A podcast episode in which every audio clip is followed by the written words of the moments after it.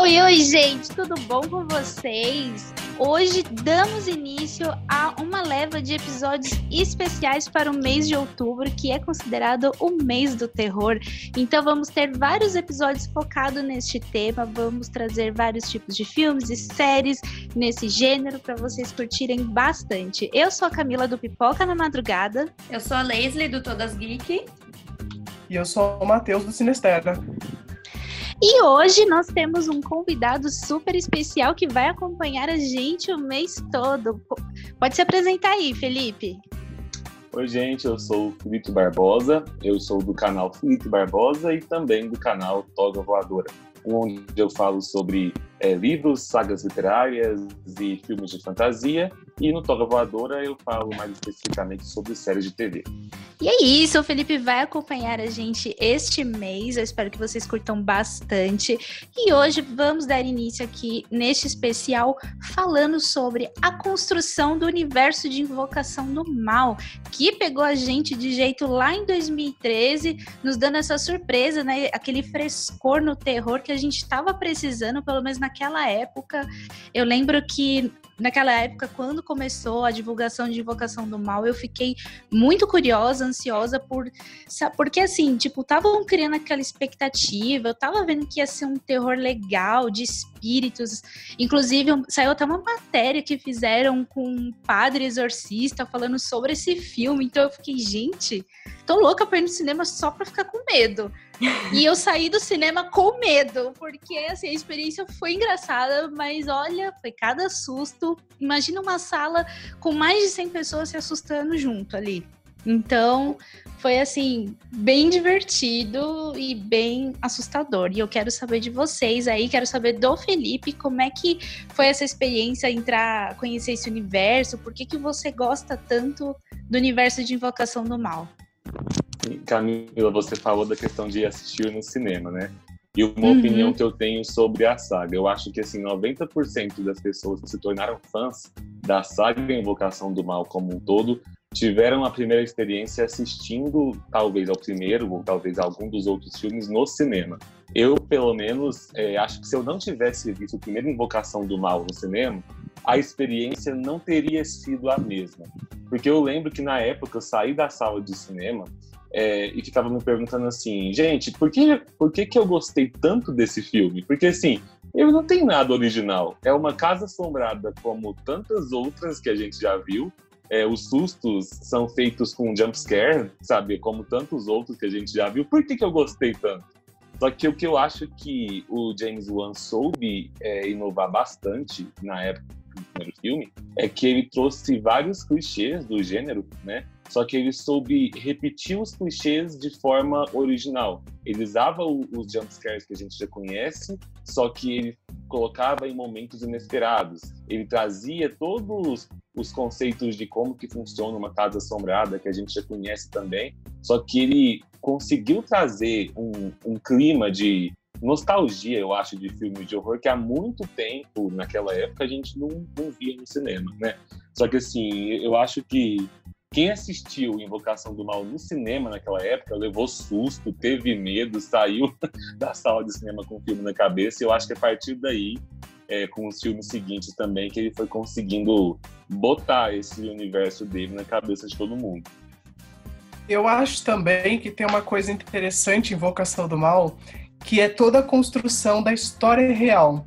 Eu amo quando tem uma história real por trás, porque isso não só instiga a gente a gostar do filme e querer saber o que, que vai acontecer com os personagens, como também instiga a gente a, depois de procurar toda a história real, ver 10 mil vídeos sobre a tal história real e querer a continuação para saber o que, que aconteceu com eles, o que, que eles fizeram.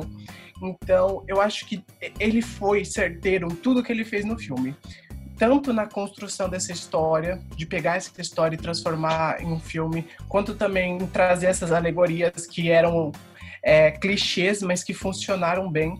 Então, acho que ele soube juntar tudo que ele tinha de uma forma não tão uau assim, mas que quando a gente viu o resultado final, todo mundo foi surpreendido. Eu, eu preciso colocar aqui para vocês uma coisa que é muito mais de bastidores do que da história em si. É isso que o Matheus falou.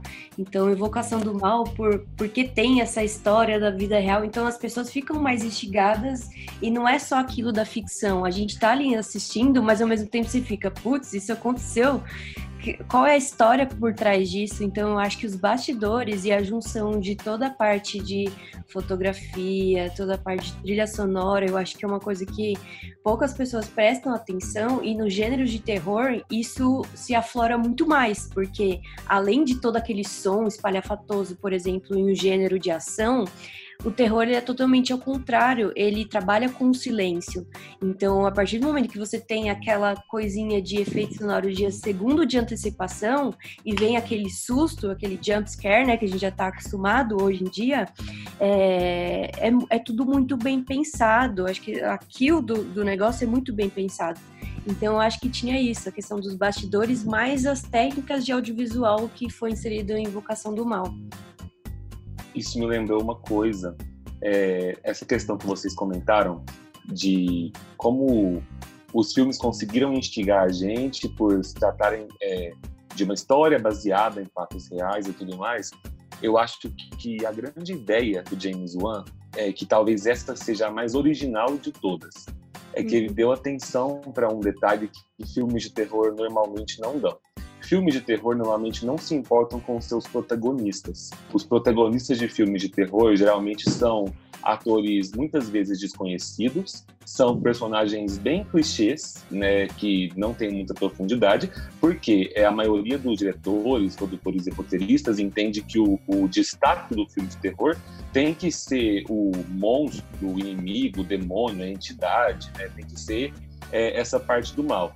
E por mais que Invocação do, do Mal dê atenção para essas entidades e espíritos também, o destaque da franquia como um todo é o casal Waller. Uhum. Então, eu acho que o, o, James Wan ele soube fazer isso muito bem é, quando ele convidou né, o Patrick Wilson e a Vera Farmiga, que já tinham uma carreira aí no cinema, é, quando ele convidou o Patrick Wilson e a Vera Farmiga e decidiu que ele ia transformar o conceito que ele e decidiu que ele ia transformar o conceito desses dois personagens em como se fossem assim os heróis do, do universo compartilhado dele, sabe? Então você aprende a gostar daqueles personagens, você admira eles enquanto casal, porque o relacionamento romântico dos dois nos, nos filmes é um relacionamento muito fofo, sabe?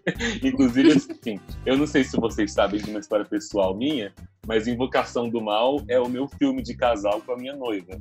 Foi o filme que a gente assistiu juntos a primeira vez, que a gente deu o primeiro beijo e tudo mais. E depois que a gente assistiu, depois que a gente assistiu Invocação do Mal 2, que Invocação do Mal 2 é, tem um discurso bem massa sobre assim, sobre os dois estarem juntos porque eles têm um propósito e tudo mais. Tem algumas partes do filme que são, entre aspas, assim, românticas a gente sempre costuma dizer para os outros que assim que o, o, nosso casal da ficção é o casal Warren. As pessoas acham isso bizarro, né? Mas assim, é, eu acho que esse é foi um destaque. é comum, né? Eu acho que esse foi um destaque que ele acabou trazendo, que trouxe muita gente para gostar da franquia, sabe? A, a questão de você, pela primeira vez, ter uma saga de terror com a qual você se importa com os personagens protagonistas e não tanto com os fantasmas, espíritos e tudo mais. Olha, sem contar que a Vera, para mim, é, ela é maravilhosa. Eu acho que eu sou apaixonada dela, por Sim. ela desde quando eu vi Bates Motel. E eu fiquei assim, meu Deus, nossa, eu preciso ver. E eu acho que isso é legal de escolher bem os protagonistas, porque traz um público que talvez não teria.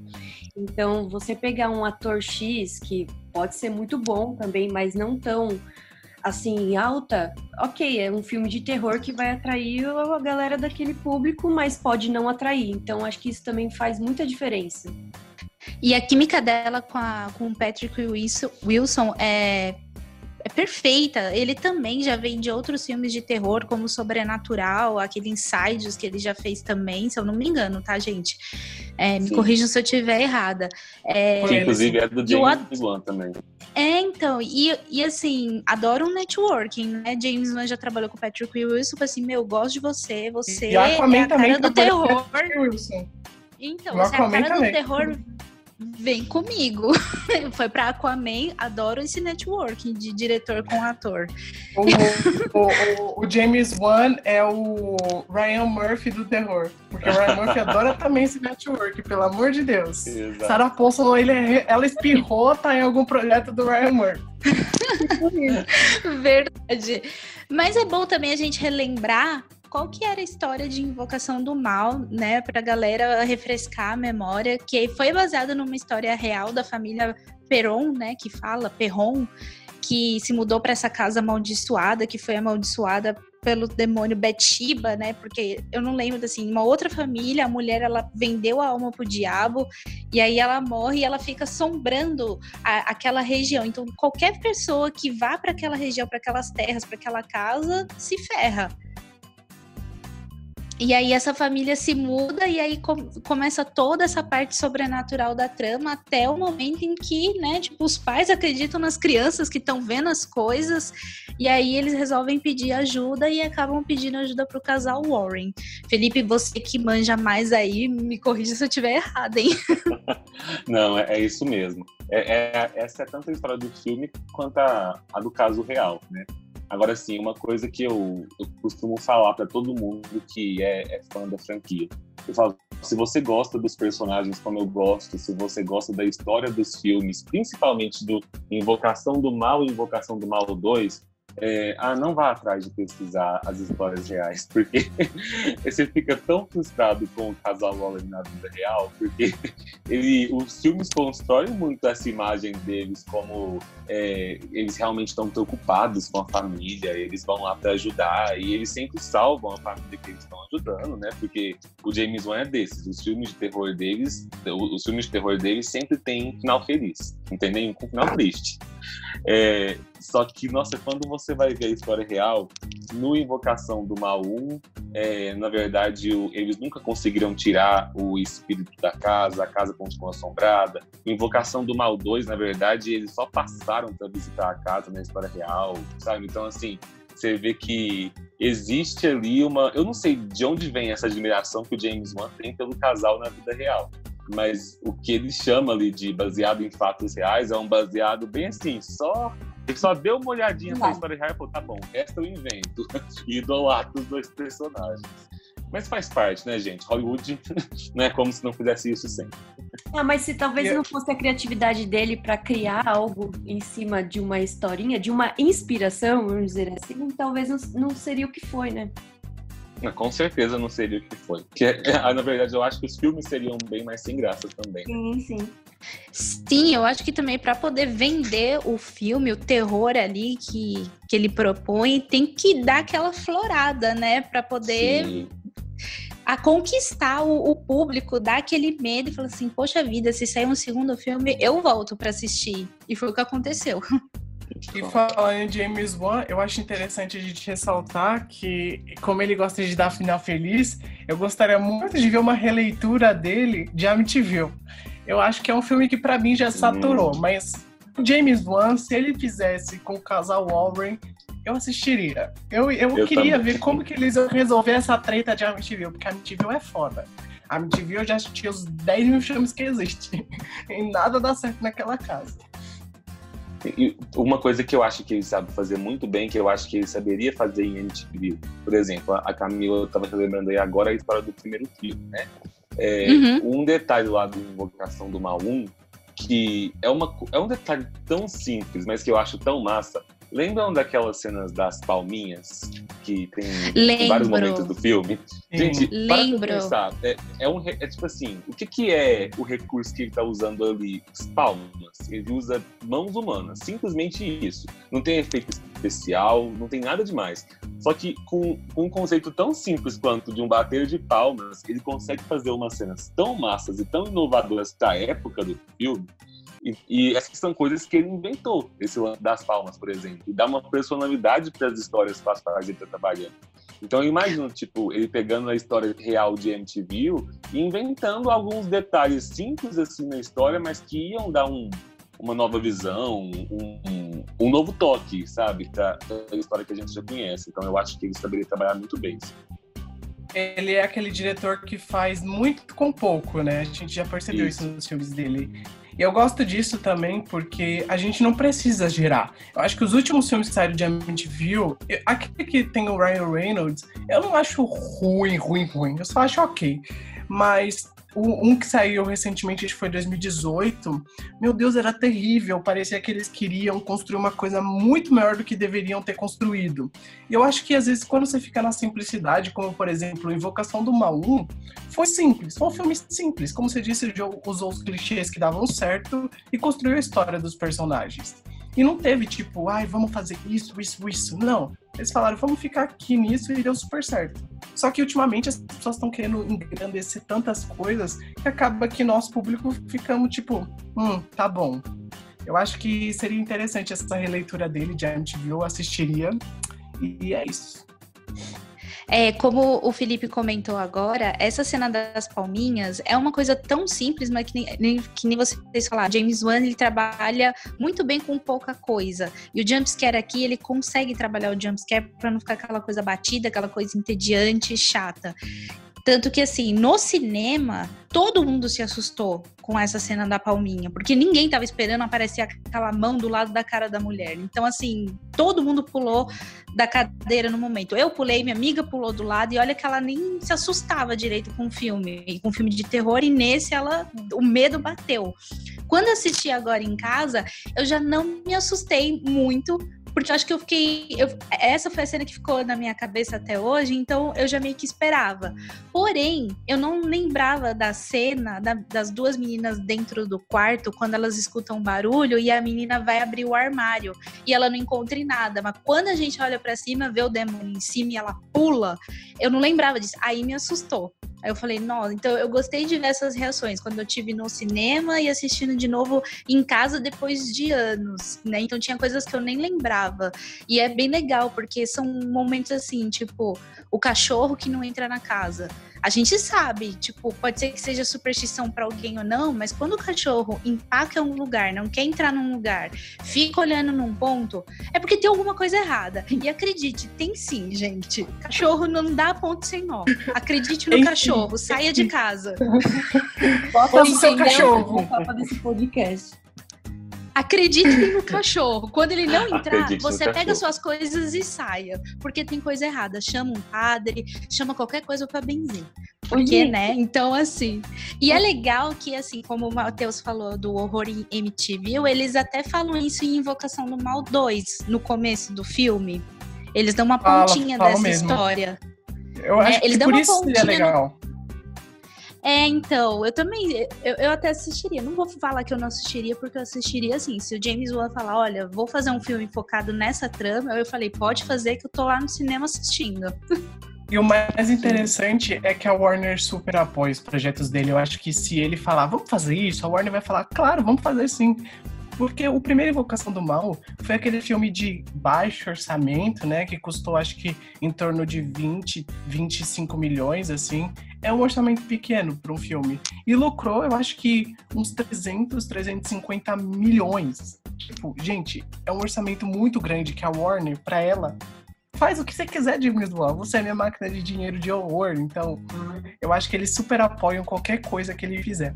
Eu acho que, assim, vamos entrar no assunto que é a nossa Annabelle. Que foi aí o próximo filme do universo de Invocação do Mal, que eu acho que é aquele assunto interessante, tanto porque a Annabelle de verdade não é igual a Annabelle do filme. Por que, que vocês acham que é, ela ainda continua mais assustadora com, com, a de verdade do que a do filme. Eu acho a de verdade muito mais assustadora, gente. Primeiro que aquela de aquela bonequinha de pano não assusta ninguém, né? A gente sabe que ela é do mal, mas assim, imagina ela no cinema, fala assim, gente, essa boneca de pano assusta. Agora aquela horrorosa. Mas a não, próxima alguém falar investigação coloca ela como comédia. Porque ela tá em casa, na quarentena, ela faz várias coisas, gente, mais do que nós. Então, a boneca feia não assusta, sabe por quê? Porque ela é feia, a gente sabe que ela é coisa ruim. Mas a boneca bonita, a de pano, ela assusta porque a gente não pensa nada dela. Então, quando ela vem te matar, ela vem te matar com um sorriso no rosto. Imagina. Que triste. Com aquela carinha angelical, né? E eu gostei muito que no, no Invocação do Mal, a forma como eles introduzem a Annabelle, de um jeito muito assim, sabe? Tipo, só com uma única cena dela na cadeira lá com o demônio e ela vira a cabeça. Eu me assustei muito, sabe? Eu falei, nossa, eu, vi, eu assistiria um filme dessa boneca. E aí veio o filme. Mas eu não gostei do primeiro. Ele decepcionou, né? Jesus, que filme ruim. Eu concordo, e na verdade isso acabou de me dar um estalo aqui na cabeça que eu acredito que talvez seja o motivo pelo qual o, o James Wan não coloque algumas das histórias mais famosas do, do casal Warren, como por exemplo o MTV, nos filmes dele, assim, como plot principal. Né? Eu estou supondo porque eu não, não, leio a mente do James Wan, né? Mas é, quando o Matheus estava comentando, eu parei para pensar no seguinte: pensa em Invocação do Mal 2. Ele faz questão de colocar o, o caso de MTV no começo, porque ele sabe que todo mundo conhece o caso. Mas depois ele traz um caso menos conhecido, que é o do, o do Poltergeist de Enfield, que é menos famoso que o. É bem menos famoso, né? É, e a uhum. mesma coisa ele fez no Invocação do Mal 1, onde o caso principal do filme era um caso menos famoso, que era o da família Perron, a da casa da Betiba. Só que ele colocou um caso que era mais famoso, que é o da boneca Annabelle, que é uma participação secundária no filme. Eu acho que a estratégia dele, é, nesses dois primeiros filmes, era fazer o seguinte: é, ele sabia que, principalmente lá nos Estados Unidos, onde o pessoal se interessa bastante é, por essas histórias, por histórias é, baseadas em casos reais, muita gente já julga os casos de reais do casal Warren, porque acreditavam que eles eram charlatões, tem toda uma polêmica aí do que, que é, era verdade ou não nos registros que existem sobre eles, né? É, então, eu acho que se ele tivesse apostado no início em fazer algo sobre MTV, que já é uma história que muita gente, é, principalmente do público norte-americano, acha que é uma farsa, né? Ou Annabelle, por exemplo, que muita gente na, já é, já conhecia lá no público que ele estava focando, eu não sei se teria dado tão certo quanto as histórias que ele pegou que eram menos conhecidas e assim ele teve liberdade para fantasiar mais com elas, porque o público não conhecia. Então o público não sabia o que, que era real ou não. E é por isso que eu acho que o primeiro Annabelle é ruim, igual o Matheus falou, e não fez tanto sucesso. Porque no primeiro Annabelle ele decidiu fazer uma coisa diferente. Ele pegou um caso bem famoso do casal Warren, que é o, o da boneca Annabelle, e tentou se ater um pouco mais à, à, à história real. Apesar da, da história da mulher que leva a boneca para o apartamento não ser verdade, a história que gira em torno é, da boneca ir parar depois com as enfermeiras, né, do, do espírito da, daquela, daquela mulher, aquela assassina chamada Annabelle Tate, a boneca, é mais próximo da história real. Então eu acho que assim, o próprio James Wan percebeu que o que ele fez no primeiro filme da Annabelle foi um erro. Não deu muito certo, porque ele não, não teve tanta liberdade para fantasiar com a história da boneca. E eu acredito, inclusive, que ele percebeu isso porque ele fez algo muito diferente no segundo. No segundo, Annabelle, ele falou: agora eu vou fantasiar geral e, e vou botar toda a minha, minha, minha desculpa, é, vou botar toda a minha criatividade no negócio. Aí não é à toa que saiu um filme bem superior ao primeiro.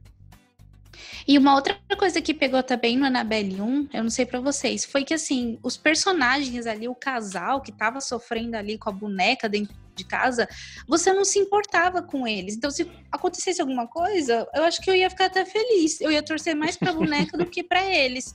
Eu tava, sim, tipo, sim, pegando sim. raiva deles, entendeu? Então, assim, o que nesse ele não trabalhou os personagens. Uhum, é, foi a ligação. Tipo, ficou muito assim. Aí no 2, que a gente descobre a origem da, da boneca, como é que o espírito foi parar na boneca, quem construiu a boneca, a gente se apega aos personagens. Aí a gente fica naquela mas, torcida. E quando, quando eles conectam tudo, né? Aí, aí você fala, putz, agora ficou bom o negócio.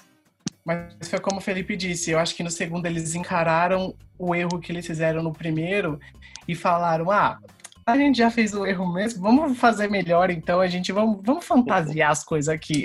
e eles foram fantasiando, e a gente falou, ah, a gente não gostou do primeiro, mas daqui tá muito bom. Por quê? Porque a gente tava vendo uma fantasia, sabe? Não era uma coisa nem certa nem errada, era uma criação deles. E eu acho que funcionou muito melhor, porque eu acho que eles abordaram coisas erradas no primeiro filme. Tanto é que eu acho que nem James Wan aceitou dirigir o primeiro, o primeiro Annabelle, porque ele falou: então, né, acho que eu não gostei muito desse roteiro, vou passar pra frente. Ele ficou só como produtor. ele só dirigiu, acho que duas ou uma cena do, do primeiro Annabelle, eu não me lembro bem. Mas mas eu acho que o próprio James Wan não viu potencial na história, entendeu? Mas a Warner, eu acho que tinha muita sede de, meu Deus, preciso expandir, preciso.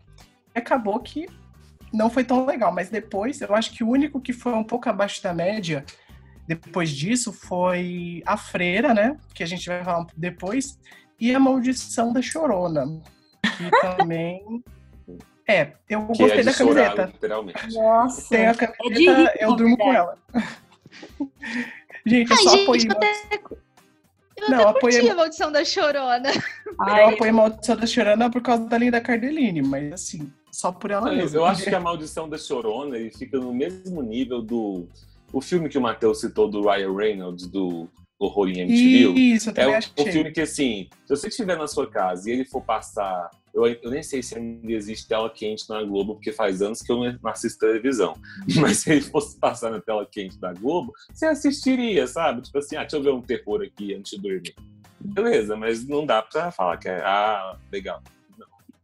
E eu, eu acho legal, assim, do Annabelle 2, que ele começa a deixar vários ganchinhos. Nesse, quando a gente viu Annabelle 2, a gente já assistiu Annabelle 1 e já também tinha lançado Invocação do Mal 2. Então é onde começa a, de, a formar a linha cronológica desse universo, porque no Annabelle 2 a gente tem uma aparição ali da freira, numa cena em que a, a uma das freiras das irmãs está segurando um porta-retrato e quando ela mexe aparece a Valak ali, sabe? Como Sim. se fosse aquela ilusão que você fica movendo assim a foto, aí aparece e desaparece. E aí faz a conexão com o primeiro filme, que faz a gente entender como tudo aconteceu lá no primeiro filme. E aí também deixa a pontinha para quando para anunciar o filme da Freira. Então já vai construindo todo todo esse universo. Eu achei bem interessante. E aí eu quero saber de você. Oh, pode falar. Não, eu ia falar que isso que é legal, as conexões de um filme e outro nesse universo. Porque eu acho que a gente só. Hoje em dia, agora eu vou to fugir totalmente do assunto, mas tem a ver a, a, questão dos universos. Então, o universo de si, o universo Marvel, aí o universo também do terror já é uma coisa muito boa. Assim, que a gente vê essas ligações e ao mesmo tempo alguns filmes são independentes um do outro, né? Super concordo. Eu acho que assim, é, como a Camila disse, é, a Valak, que foi introduzida no Invocação do Mal 2, serviu muito de base para a gente entender o que, que ia acontecer no Annabelle 2, porque é um filme que conecta o outro, e aí foi que a gente percebeu que esse universo não seria um universo qualquer, que os filmes não seriam filmes qualquer. Até porque o James Wan gosta de colocar pequenos easter eggs. Se eu não me engano, é no. Ai meu Deus, eu esqueci. Eu acho que é no Annabelle, nesse último que lançou. Meu Deus, eu esqueci. Que tenha na estante, que tem uma que tem uma, uma referência nos livros da estante. Putz, ou é Invocação do Mal primeiro? Acho que é no primeiro Invocação do Mal, que tá escrito Valak ah, nos livros. Eu, é no Invocação do Mal 2. É, é o 2. No Invocação do Mal 2, o, toda a resolução do filme ia se dar né, ao descobrir o nome do demônio, né? Só que o nome Isso. já estava aparecendo antes nos livros, mas ela não sabia. Isso mesmo. E ele coloca de e... forma sutil, que nem a gente sabia. Não, e não só no, no, no, livro. Tem uma cena que tá a Vera Farmiga no, no quarto dela e tem a prateleira. E se você reparar na prateleira, tem letras espalhadas, como sabe aquele peso de papel? E aí, sim, quando você é vê as mesmo. letras, forma o nome do, do demônio. Eu acho eu achei, que é gostei isso também. que eu tô falando. Eu acho que é isso que eu tô não. falando não tem no livro. É, eu acho que aparece duas vezes. São essas duas que vocês citaram. Se eu não me engano, uma é numa estante de livro e a outra de geladeira. Algo assim. Não, não, tenho certeza, mas tem duas ou cenas são, mesmo Ou são várias e a gente não sabe, né? James Wan, o que, que passa na cabeça dele? Annabelle tinha milhões de dólares nos cinemas e ele custou apenas 6 milhões, gente. Nossa. 6 milhões. E fez 257. O primeiro, que foi horrível. Como pode? Deu sorte, hein? É. Vamos passar para Invocação do Mal 2, então, e falar agora destroçar Sim, esse filme, que eu acho que é o melhor. Então, gente, agora eu quero saber também de vocês o que, que cada um achou do Invocação do Mal 2. Felipe, me diga a sua opinião. Ele é o meu preferido da saga inteira, né? eu acho ele melhor. E por mais que quando ele foi lançado, a gente já tinha entendido que estava sendo formado um universo compartilhado, que já tinha lançado o filme da Annabelle, já tinha, sido, já tinha sido anunciado o filme da feira, mesmo antes do, de nós termos assistido Invocação do Mal 2 e saber que a feira ia ser o, o demônio principal, né? É, só que eu acho que foi ali, assistindo Invocação do Mal 2, que a gente realmente conseguiu sentir que dava para ter uma continuidade nesse universo e uma expansão nele. Porque, como eu já disse aqui no início, por mais que os monstros da mitologia do universo sejam muito interessantes, eu acho que quem carrega o universo nas costas são o casal Holland, né? É, por, então, assim, eu estou bem feliz que vamos ter o 3 aí em breve, porque eu acho que o momento em que o Patrick Wilson e a Vera Farmiga falarem, ó, não fazemos mais, o James Wan já pode cancelar, porque não sei se, se vai vir muita coisa que presta. E o que eu mais gosto no Invocação do Mal 2 é essa questão de que a gente tem ali o caso é, do, do Poltergeist Enfield, a gente tem um caso é, bem interessante que vai lidar com a atenção da mídia, vai lidar com as polêmicas do que era falso, que era real e tudo mais. Só que quando você para para analisar, o Invocação do Mal 2 é um, é um filme, um enredo que desenvolve bem mais os dois personagens em si e busca mostrar ali, assim, botar a fé deles em jogo, a crença deles e por que que eles fazem o, o que eles fazem como profissão, sabe? Então, assim, eu gosto bastante desse desenvolvimento dos dois enquanto personagens e para mim é por isso que ele é o melhor. É, para mim, ele trabalhou muito mais a questão do, do jump scare. Eu também tive. Eu tava empolgada para ver o segundo, eu já tinha amado o primeiro. Eu também tive. Eu pude participar né, de, de, ir numa pré-stay e ver o Invocação do Mal 2. Então, eu passei por várias experiências ali, os sustinhos, e aí eu entrei no cinema lotado e também foi uma experiência incrível. Eu tive muitos sustos, acho que eu saí até com palpitação no peito quando terminou o filme, porque eu ficava toda encolhida ali sem saber o que, que ia acontecer. Eu acho que ele trabalhou muito melhor os jump scares. Teve momentos assim que é, uma cena em que a gente é apresentado ao homem torto, quando gente, o menininho joga o carrinho dentro lá da toquinha e o carrinho volta sozinho. Aí fala, opa, tem alguma coisa acontecendo. Ele vai lá joga de novo. E aí acontece de novo quando o Patrick Wilson vai fazer isso. E aí quando a gente conhece um dos Sim. easter eggs, o homem torto. Aí você fala, nossa, pra mim aquela cena foi tão engrandecedora que eu falei, gente, mas eu gostei muito. O outro momento, quando foi introduzido a, a freira, né? A filha, a Jury, a filha de, do casal ali, vendo aquela freira horrorosa no corredor. Eu, depois desse momento, eu, eu andava no corredor aqui em casa, assim, com medo. Eu sempre olhava antes para ver se, né, tem alguma coisa aí? Não. Fica fica isso na cabeça. Então eu achei que ele trabalhou muito melhor esse, esses jump scares, sabe? Gostei bastante. E esse segundo filme, como a gente já mencionou, foi um filme que não seguiu tanto, né, a história real, né? Porque como o Felipe disse, eles passaram só uma noite e foram embora e tipo e caguei. Mas mas eu gostei de como o James Wan criou o back background dos personagens para esse filme. Porque no primeiro a gente foi introduzido a eles, conhecemos quem eram esse casal aí, e no segundo a gente estava desenvolvendo um pouquinho melhor da relação deles e como esses casos impactavam diretamente nesse relacionamento que eles tinham. Então não foi só ali uma história sobre vamos caçar esse essa coisa aqui que está arrepiando essa casa, mas é uma história sobre construir a relação desse casal e como caçar esses, essas anomalias, né, esses seres, é, constrói também a relação que eles têm no futuro, por exemplo, que eles tiveram no passado. Eu, eu gosto muito desse segundo, porque é onde a gente se conecta verdadeiramente com os personagens. Qualquer coisa que eles fizerem, eu vou assistir com certeza. Olha, a Invocação do Mal eu, eu gostei bastante. Eu acho que mais pelo fato do, dos protagonistas, né? Que é o casal. Então, eu acho que o casal, eles têm, eles buscam muito veracidade. Então, tipo, quando eles vão nesse novo caso, eles ficam, eles consultam até as outras pessoas. Então, fica uma coisa assim, eles é, marca a personalidade deles, de tipo, eles não fazem qualquer coisa, eles pegam os casos mais mais vera, veracídio, não, é? Como que chama, gente? Verídico. Verídico. Os casos mais verídicos e, assim, reais possíveis.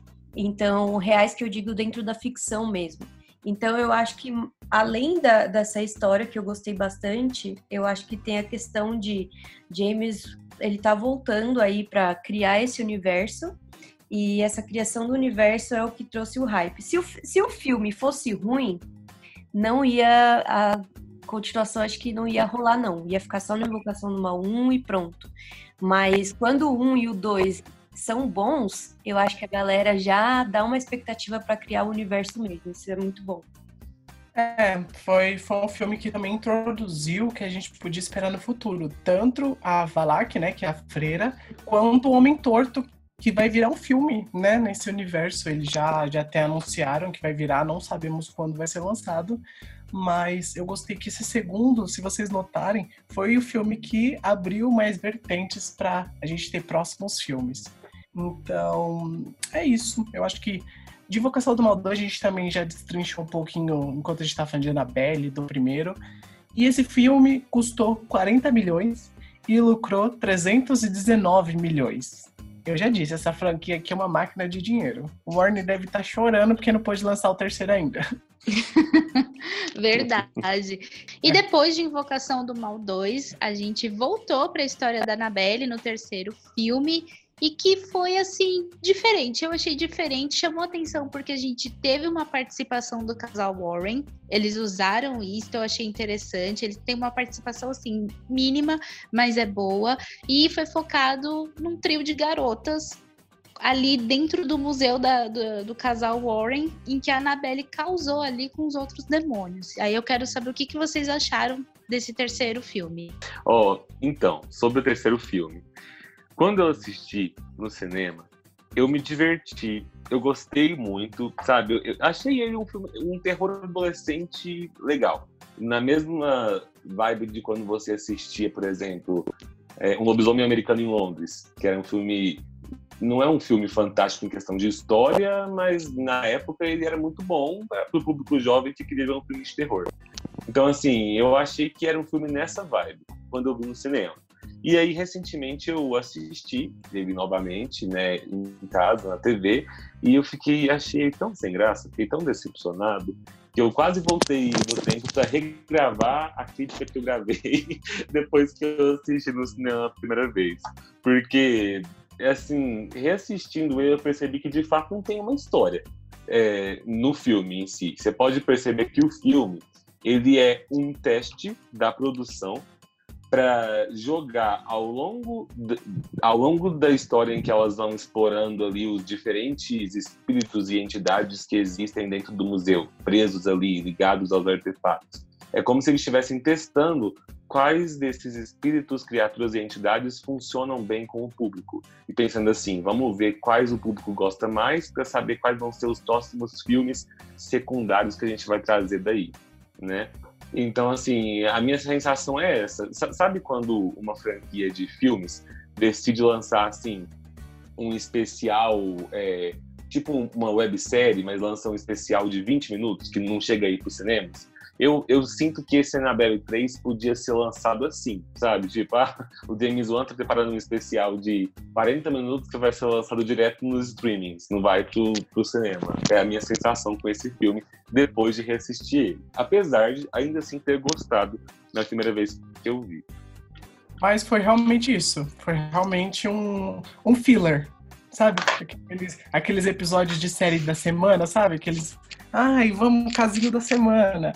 Mas eu acho que foi um casinho da semana que funcionou muito bem para mim. Eu acho que o segundo ainda é o melhor Annabelle. Eu gosto mais do segundo do que desse terceiro. Mas eu acho também que se passar esse terceiro filme na tela Kate, a audiência vai lá em cima. Eu acho que é um filme que, que, que, que agrada, sabe? Num, se você tem 12 anos, você não vai ficar é, aterrorizado assistindo esse filme, entendeu? Sabe aquele filme para você se inicializar no mundo do terror? Esse filme eu indicaria, porque não é um filme Perfeito. assustador, mas que dá uns sustinhos gostosos. Então eu gosto muito desse terceiro por causa disso, sabe? Ele não tentou ser grandioso como o primeiro Invocação do Mal e ele não foi ruim como o primeiro Annabelle. Ele foi um filme na média. Eu acho que assim, na minha crítica, quando eu gravei, a gente assistiu no mesmo dia, todos nós aqui. É, Assistimos. Na cabine. É, eu acho que quando a gente assistiu, a gente saiu, nossa, todo mundo. Acho que eu não vi uma pessoa falar, nossa, que filme legal. Eu acho que a empolgação quando eu assisti era diferente da quando eu assisti em casa, confesso. Mas Sim. mesmo assim eu gostei bastante da trama, eu gostei do elenco, McKenna é, Grace muito fofinha, segurou o filme nas costas, e é isso. Eu acho que foi tipo assistir um episódio de Sabrina, sabe? Um, oh, um terror foi, bem adolescente, foi, foi, assim, que você não leva tão a, a sério. Parece aqueles episódios de, de Twilight. Sim, sim, parece. Bom, eu vou, eu vou agora falar do Annabelle 3. Pra mim, eu achei que eu tava mais empolgada. Eu não sei porque eu crio expectativas, né, pra Annabelle, mas eu acabo criando, sei lá, eu crio. E não me julguem, mas eu acabo criando expectativas. Aí eu assisti, aí, tipo, depois que eu terminei de assistir, eu fiquei assim, tá bom, é isso? Então tá bom, não foi ruim, mas também não foi muito bom. É aquela sensação de eu acho que a história foi ok, mas a intenção de terror não rolou para mim. É, então, não, só para comentar, assim, que eu concordo com todos vocês que falaram, e inclusive, tipo, serviu mesmo pra gente é, conhecer o museu ali do, do casal e pra gente escolher assim. Hum, qual artefato aqui seria interessante para um próximo filme? Hum. Eu gostaria de ver um filme do caso do vestido de noiva, que eu achei que interessante, foi o que me deu um sustinho ali no momento. E também achei interessante, eu não lembro o caso, o nome, gente. Quando aparece a cena das pessoas com a moeda no olho, entendeu? Tipo de marinheiro, uma coisa é, assim, sabe? Que acontece quando a menina do barqueiro, isso. Eu achei interessante. Foram os dois que me chamaram a atenção. Ah, gostei do samurai também, da armadura de samurai. Sim, é, mas eu confesso que esse filme me é, observar esses casos diferentes me chamou atenção para uma coisa que me preocupa até com a questão do futuro desse universo no cinema. É que mais cedo algum de vocês chegou a fazer um comentário é, comparando assim, né, o, como nós temos esse universo construído no cinema, assim como a gente tem o MCU da Marvel, né? Uhum. É, e eu fico pensando assim, o, o, universo da Marvel, por mais que tenha vários problemas, eu acho que ele funciona bem e agrada muito a gente, porque ele consegue não ser cansativo nos temas que ele trabalha, apesar de que ele sempre tem uma fórmula bem mastigadinha, bem repetida de piadas e tal, eles sempre conseguem variar, por exemplo, é, tanto em estilo visual quanto em temática. Então, assim, eles acabaram de lançar um filme mais ficção científica no espaço, que é Guardiões da Galáxia. Vamos agora ter uma pegada mais magia, que é o Doutor Estranho. Eles conseguem ir intercalando entre temas e você não sente que está assistindo o mesmo filme. Hum. É, e eu penso nisso como um problema para a Invocação do Mal, por quê? É, eu fico pensando nos filmes que poderiam ser feitos desses artefatos que são mostrados em Annabelle 3, o vestido de noiva, o barqueiro. Por mais que cada um teria uma história diferente, às vezes a sensação que eu tenho é que todos seriam filmes com estilos muito parecidos.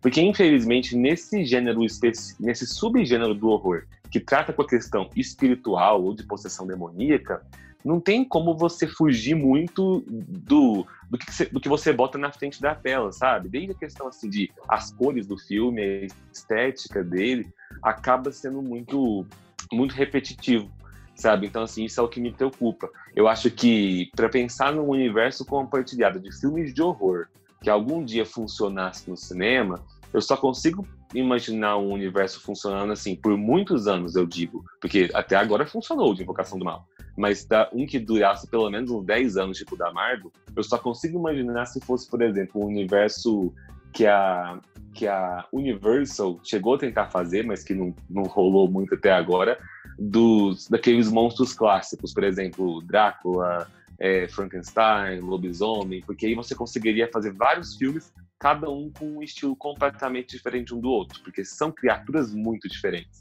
Agora, Invocação do Mal, onde por mais que existam muitas histórias, todas elas lidam com o mesmo tipo de criatura, que são espíritos ou demônios, é, eu, eu enxerguei a Annabelle 3 como o filme que estava mostrando esse problema, sabe? De que ou eles têm ideias bem criativas daí pra frente, ou então eu não sei se o universo dura por muito tempo mais. Eu posso estar sendo pessimista, mas é a minha impressão. Concordo com o que você disse. Eu acho que, como você disse sobre o universo da Universal, é, eles não conseguiram, eu acho, que fazer o que eles queriam porque eles tiveram um filme muito ruim para iniciar esse universo, que Sim, foi a Múmia. Foi. Se a Múmia não tivesse sido tão ruim quanto foi, eu acho que a escolha da Múmia foi uma coisa errada, porque eles tentaram meio que pegar uma história que a gente conhecia muito, tipo, muito mesmo. A gente já viu 10 mil filmes do Brandon Fraser fazendo a Múmia. E a gente uhum. já estava muito habituado com a forma que a múmia era feita. Então, eu acho que a insatisfação das pessoas nem foi muito por o filme mostrar uma perspectiva diferente. Foi muito por sair do que a gente já conhecia de uma forma abrupta, muito, muito rápida. Então, como a gente viu agora, Homem Invisível com a Elizabeth Moss foi incrível.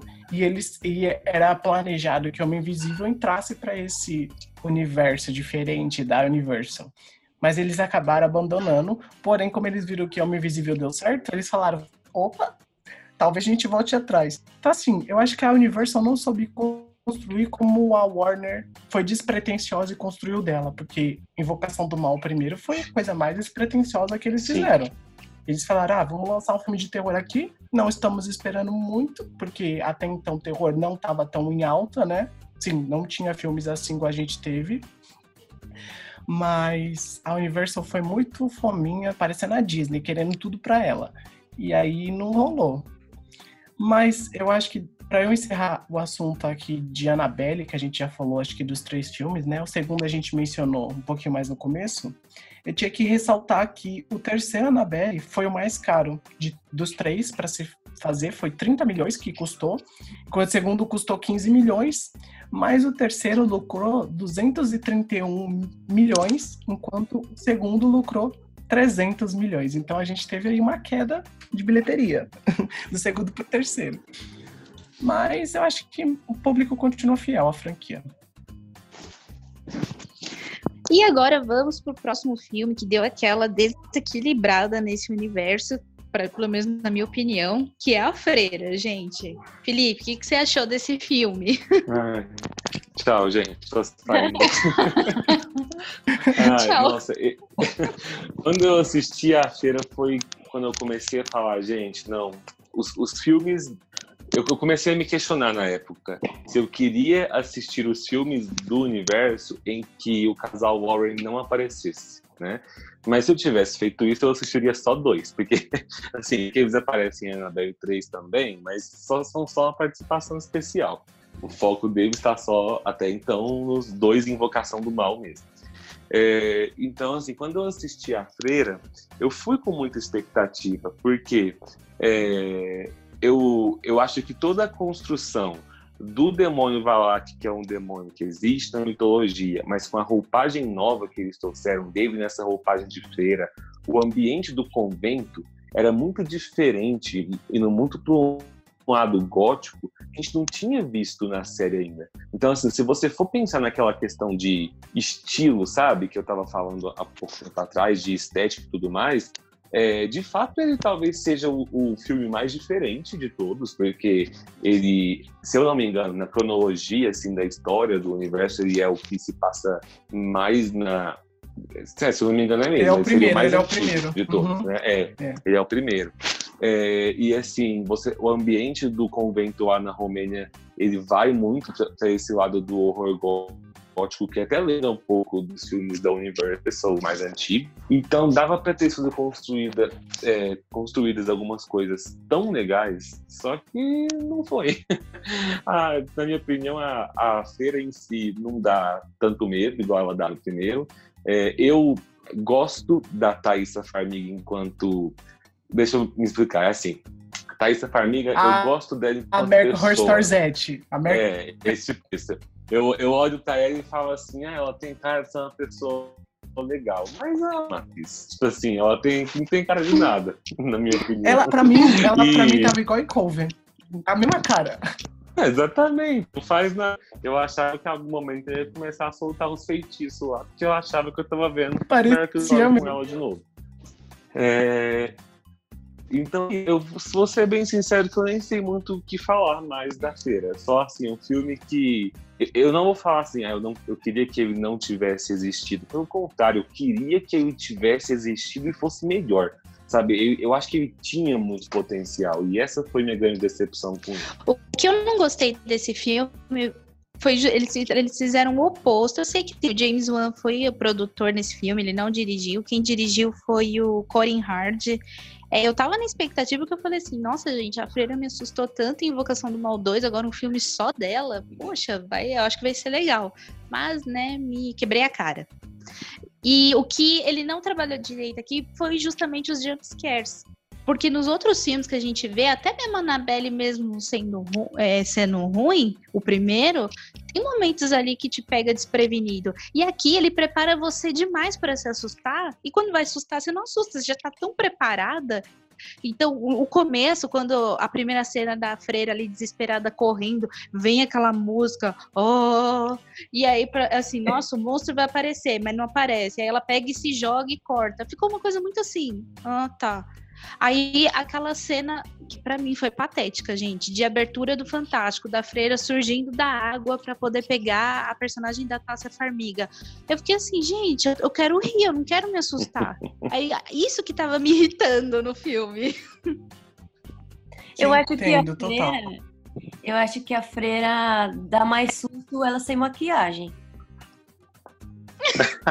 Atriz, coitada. Que maldosa, a gente vai ser cancelada. Eu não falei isso, não falei nada. Mas fala aí da freira um pouquinho, Luiz.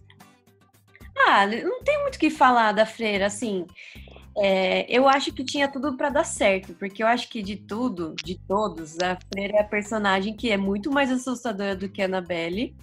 Mas é realmente isso que a Camila falou, tipo, os, jump, os jump scares, você se prepara para eles. E eu acho que não dá para você se preparar para um momento de susto, porque o susto é bem momentâneo. Então, eu acho que a escolha da atriz é muito boa, de verdade. E... Mas do resto, assim, só isso. Eu fiquei pensando nisso, um comentário aqui sobre a freira, que eu acho que é um problema que tem em quase todos os filmes secundários da, da franquia. Quando eu digo secundários, eu quero dizer assim, não é Invocação do Mal 1 e 2. Né? Derivados. É, eles esquecem, as, isso, derivados. Eles esquecem, às vezes, um conceito muito importante em, em filme de horror. É, filme de horror e terror, se você está lidando com uma entidade, uma criatura, um monstro que seja, você tem que saber que você não pode usar o, o, a entidade o tempo todo, sabe? Ela tem que aparecer só de vez em quando e de, de preferência que ela apareça só. Sabe os filmes de terror mais clássicos antigos? O monstro, ele aparecia quase o filme inteiro, só assim, de esguelha, você via a sombra, você via o olho dele, ele aparecia de verdade mesmo só no final. É verdade que quando o monstro aparece muito tempo na tela, eu estou usando o termo monstro aqui, mas no caso seria a feira, né? Você deixa de sentir medo, porque você se acostuma com a imagem dele como a gente já conhecia o Valak de Invocação do Mal 2, eu, eu acho que trazer é, ela para ter um filme só dela não foi uma boa não, escolha. E tem. E, e foi do segundo filme da, da Freira, não foi? Foi, foi confirmado. Porque ah, aí foi? Eu fico, ah, foi, aí eu fico, eu fico pensando, o que, que eles vão contar agora? Porque eu não me empolguei em nada, então, tipo assim, eu tô bem assim, que, que eles vão mas, contar a respeito mas dela? Você sabe por que foi confirmado, né? Porque a Freira custou é, 2 milhões e lucrou a maior bilheteria da maior bilheteria da franquia inteira foi a Freira. Foram 365 milhões que o filme arrecadou. Por isso Caraca. que ele foi confirmado. Uhum. Ah, mas nem porque a qualidade mas é, foi é boa. questão que por mais que a gente faça essas críticas lá enredo e produção do filme, a gente tem que lembrar que o lucro desses filmes derivados, eles vêm por, é, pela empolgação que o público teve com os filmes anteriores. Né? Então, assim, o, o, o lucro, por exemplo, dos três filmes de Annabelle vem da empolgação que as pessoas criaram com a Annabelle de Invocação do Mal. E da mesma forma, o, o lucro aqui da feira ele vem da empolgação das pessoas com o, o Invocação do Mal 2. Né? Então, assim, a gente pode falar que o filme é ruim aqui, mas o Matheus está trazendo a prova aí de que se for pensar só numa questão de mercado, né, a Warner tá tipo assim, ah, vocês acharam o filme ruim? Foda-se, né? Porque a e, gente vamos, tá e vamos ser sinceros, e vamos ser sinceros que é assim, Invocação do Mal não é só uma franquia que vende no cinema, é uma franquia que vende tão bem em home que o, o Annabelle que saiu agora foi, eu acho que o 12 segundo filme mais vendido em home do ano passado. Sim. Mas sabe por que vocês terem ideia. Eu vou dizer assim, minha experiência, assim, pessoal. Eu não gosto muito de assistir filme de terror sozinha. é isso, gente. Então, o que que acontece? A galera tá lá junto, reunida para assistir um filme. É legal você assistir um filme de terror com outras pessoas. Então, o interesse por você buscar esse tipo de filme é muito maior do que você ver outros gêneros. Então, eu assisti, por exemplo, acho que foi a Freira, eu não assisti no cinema. Eu assisti a Freira com uns amigos. Tipo, ah, vamos assistir um filme? Vamos, um de terror. Então, vamos pegar isso pra assistir. Então, a gente pegou, selecionou e assistiu, entendeu? Porque é com uma galera, acho que as coisas ficam muito mais empolgantes do que você assistir em casa sozinho. Então, acho que rola muito disso também. Aliás, é uma curiosidade: vocês assistem sozinhos os filmes de terror? Eu aprendi a assistir sozinha, gente. Com muito medo, mas eu aprendi. Às vezes eu, eu demoro muito para assistir. O Matheus dá várias indicações de filme de terror. Mesmo que seja ruim, eu fico com o pé atrás para assistir. E eu falo, é ruim, mas ela não assiste. Ai, mas é por medo, não é porque é ruim, não, tá? É por medo. É só respondendo eu assisto, né? Mas assim, acho que é mais pela questão de não ter escolha, porque eu faço tanto vídeo sobre filme de terror que se eu fosse esperar ter alguém para assistir comigo sempre que eu fosse fazer um vídeo, acho que eu não daria conta. Então acho que eu já acabei me acostumando. Hoje em dia eu tô a, a prova do, do medo de assistir sozinho. Eu falei que eu assisto cagando de medo quando assisto sozinha, tipo, até ah. eu, eu assisti o vídeo que eu não tinha visto na cabine e falei, cagando de medo, eu tenho medo, gente da gente não acabou, porque falta um último filme aí que já foi lançado, que é qual, Camila? A Maldição da Chorona, gente. Que na minha cabeça, no começo, eu achei que não fazia parte do, do universo. Aí o Matheus falou, não, Camila, faz parte. Aí eu, não, não faz parte. Aí eu assisti, é, faz parte. Mas essa confusão... Desse jeito. Mas essa confusão não foi só com você. Muita gente tinha confusão. Tipo, mas é do universo? É muito estranho esse negócio. Até uma hora que aparece uma referência da Annabelle, o pessoal fica, tipo, surpreendido. Porque o filme foi vendido de uma forma, e aí quando você chega no cinema, faz parte do universo de Vocação do Mal, como assim? Mas é, eu, eu, assim, como a gente já mencionou um pouquinho no começo, a Maldição da Chorona é um filme que eu passo pano por causa que tem a Linda Cardellini, mas eu sei que é um filme que também não tem um enredo muito bom. Porém, a história da La, La Llorona, eu lembro que na época que a gente já tinha o filme, eu adorava falar La Llorona. Llorona. É uma história... La Llorona é uma história que, que é muito conhecida, né? Tipo, é uma história que muita gente, principalmente na América Latina, conhece eu acho que eles não atingiram o target muito bom nos Estados Unidos. Eles fizeram um filme que o target não era lá. Por isso que foi um flop, né? Fale aí, Felipe, sobre isso. Então, sobre Maldição da Chorona. Meus poemas com o filme. Você assiste o filme e a sensação é que você tá vendo qualquer filme aí de 2003, 2004, 2005, de um terror bem barato que tem aí na Netflix. Você assiste a passar o tempo, mas que o filme não conta nada com nada. É a minha sensação.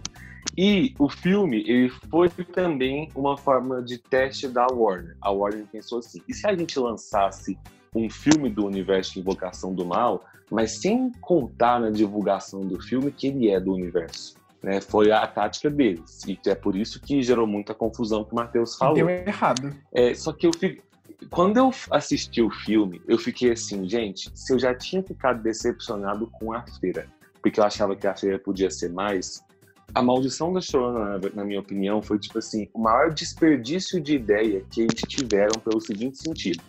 Na minha opinião, e assim, é, eu já vi muitos outros críticos, muita gente também que tem essa mesma opinião, o maior desafio que eles têm enquanto franquia agora é conseguir romper essa barreira do estilo repetitivo. É conseguir buscar um estilo, um visual diferente para a saga variar um pouco. E, gente, eles estão lidando com uma lenda do México. Então, assim, quando eu assisti o trailer e eu, eu vi, vai falar de uma lenda do México, mas o filme não se passa no México, o filme se passa nos Estados Unidos. Eu já sabia que eu não ia protestar. Eu fiquei pensando assim. É, Exatamente. Sério. Não, pa para pra pensar. Eu sei que o filme tinha que ter alguma relação com o resto da franquia, mas que eles inventassem, sei lá, que o padre lá da história visit, é, foi visitar alguma cidade do México, algo assim, o que não ia ser uma coisa muito difícil. E sabem os filmes que são inspirados na cultura mexicana, por exemplo, no Dia de, no Dia de los Muertos, né, que eles falam, que a gente sempre vê aquele visual Sim. tão colorido, tão feliz, né, tão alegre. Pensa eles pegando esse visual colorido mas dando uma repaginada nele para fazer um filme de horror com esse visual. Sabe? Tipo assim, eu não consigo pensar né, em, em, nenhum exemplo de um filme que já tenha feito isso. Sabe? É, conseguir fazer, às vezes, um filme de horror que fosse criar medo, mas fugindo do ambiente escuro, típico de filme de, de fantasma que a gente está tão acostumado. Com o visual. É, eu não sei se vocês chegaram a ver, uma série que foi péssima, que foi horrível, que lançou há pouco tempo atrás agora, que é o spin-off de Penny Dreadful, que era o Penny Dreadful City of Angels. Não assisti. Então, não, se não assistiu, não assistam, não assistam. Ah, então obrigado pela dica. Obrigada apesar, pela dica. apesar dela ter sido uma bosta, eles é, trouxeram um pouquinho da cultura mexicana, né, numa entidade que chama Santa Muerte. E o visual da Santa Muerte é muito massa, porque ela é, ela é trazida como uma espécie de Virgem Maria, Nossa Senhora, sabe? Só que bem assim, numa vibe um tanto católica, mas pegando elementos da cultura mexicana, com flores, bem colorida, aquela, aquela coisa do esqueleto, da caveira. E assim, se você olha para ela só numa foto, você não acha que você vai sentir medo. Mas as cenas em que ela aparece são cenas que assustam, sabe? Então eu fiquei pensando assim, gente, se eles tivessem feito isso com a Chorona, seria tão massa. Só que aí, se você parar pra pensar assim, a única coisa de cultura mexicana que tem no filme é o nome da Chorona. Porque assim, se falassem que a Chorona no filme era, tinha qualquer outro nome, se você mudasse aí o nome da Chorona, ela seria só mais um espírito genérico comum de qualquer filme de terror.